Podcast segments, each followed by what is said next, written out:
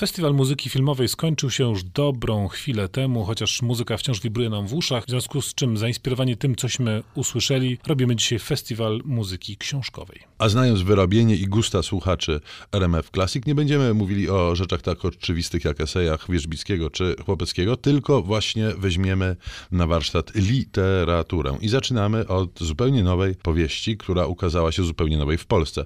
Ukazało się właśnie tłumaczenie książki Larsa Sabia Christensena pod tytułem Beatlesi. Jest to powieść, a nie monografia o liverpoolskiej e, czwórce. Powieść, e, no taki Bildungsroman. Po- Beatles czte- roman. Beatles roman. E, Śledzimy czwórkę chłopców, którzy to dorastają słuchając muzyki Beatlesów. Każdy rozdział jest w ogóle zatytułowany piosenką e, Beatlesowską i w jakiś tam sposób do niej e, nawiązuje. To jest bardzo e, trudna i pogodna rzecz z jednej strony dorastanie, e, bo wiadomo, e, pierwsze e, spotkania z dziewczętami, pierwsze spotkania z muzyką rockową, no, które tu są kluczowe, pierwsze spotkania mm, ze e, używkami e, różnego rodzaju. Dziwna jest rzeczywiście historia, która dzieje się w tle, bo w, przynajmniej w połowie to jest taka historia uniwersalna, czyli ta historia pochodząca głównie za wielkiej wody i dosyć e, intensywnie spopularyzowana przez e, film, muzykę czy popkulturę e, w ogóle. Natomiast jest tu troszeczkę lokalnego kolorytu i lokalnego e, klimatu. Tą książkę czyta się niezwykle łatwo. To jest taki klasyczny page turner, taki klasyczny bestseller. Ona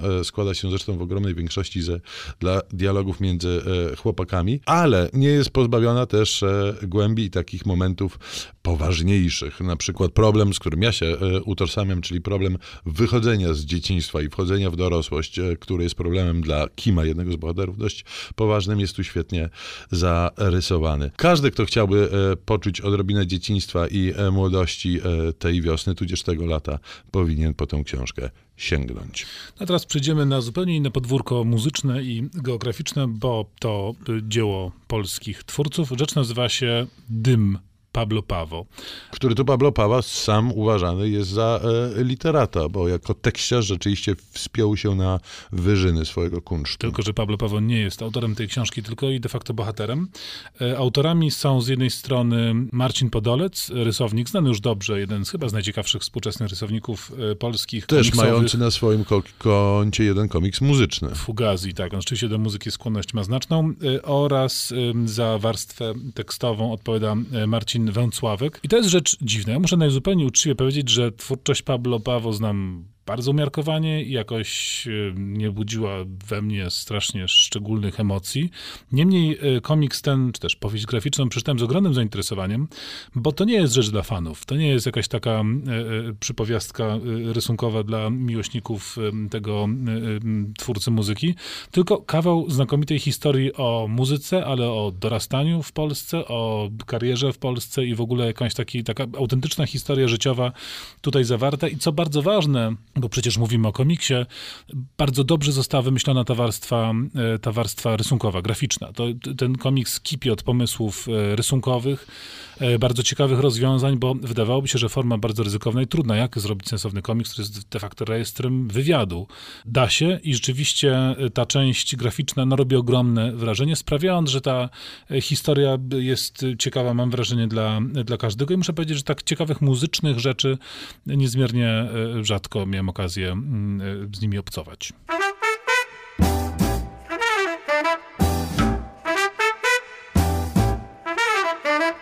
Piątka z literatury. Polecają Szymon Gloszka i Tomasz Pindel z Instytutu Książki. Przeprowadzamy tu sobie mały festiwal muzyki książkowej. Czas teraz na mocne kobiece wejście. Kim Gordon i dziewczyna z zespołu.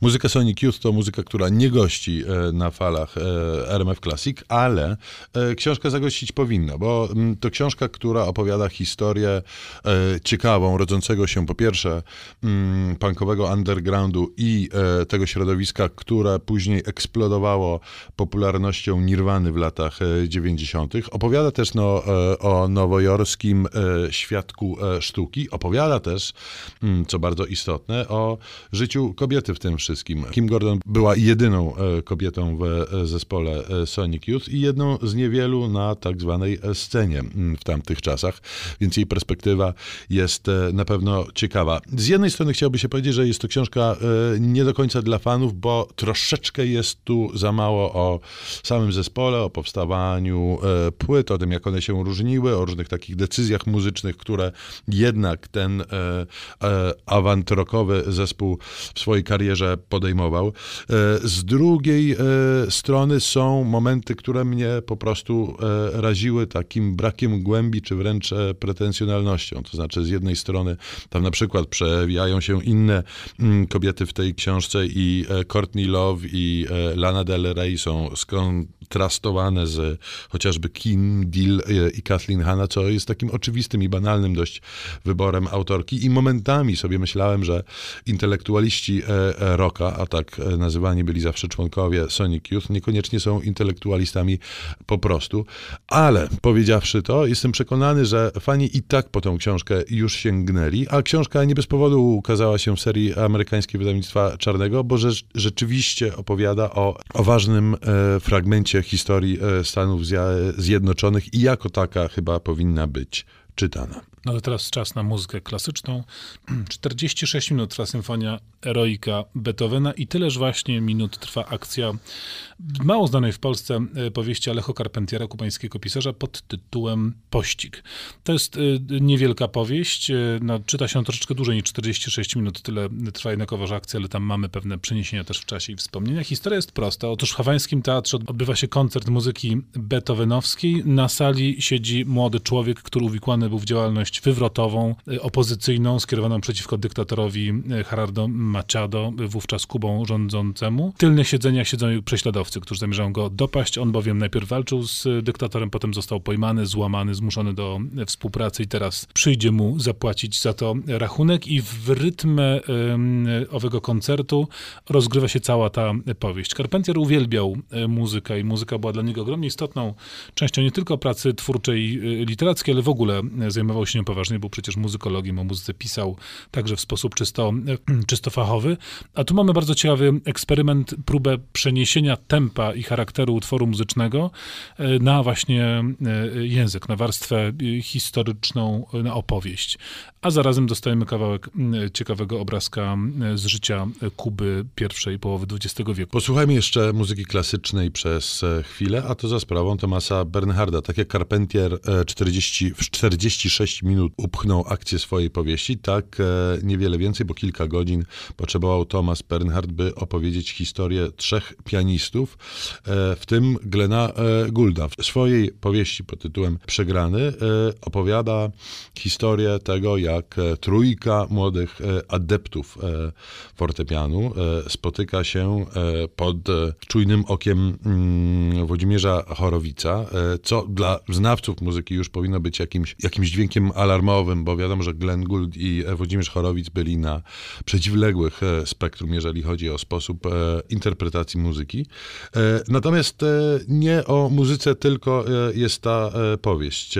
Główny bohater, czyli przegrany, podobnie jak narrator, rezygnują z kariery muzycznej, jak tylko zdają sobie sprawę z geniuszu swojego kolegi. Zresztą tytułowy bohater kończy e, śmiercią e, samobójczą i to kilka e, chwil po jego pogrzebie mm, narrator właśnie opowiada i rekonstruuje historię całej trójki. Nie można oczywiście tego czytać jako biografii Glena Goulda, których to biografii zresztą po polsku kilka dostępnych już jest. Natomiast jest to mm, E, wstrząsająca, dość wymagająca, napisana takim strumieniem świadomości e, książka o muzyce i różnych, e, niekoniecznie zawsze dobrych emocjach, które z nią się wiążą. No to jednym słowem przewracamy kartki w rytm muzyki. Ludwik van Pindel i Szymon Bemol Kloska.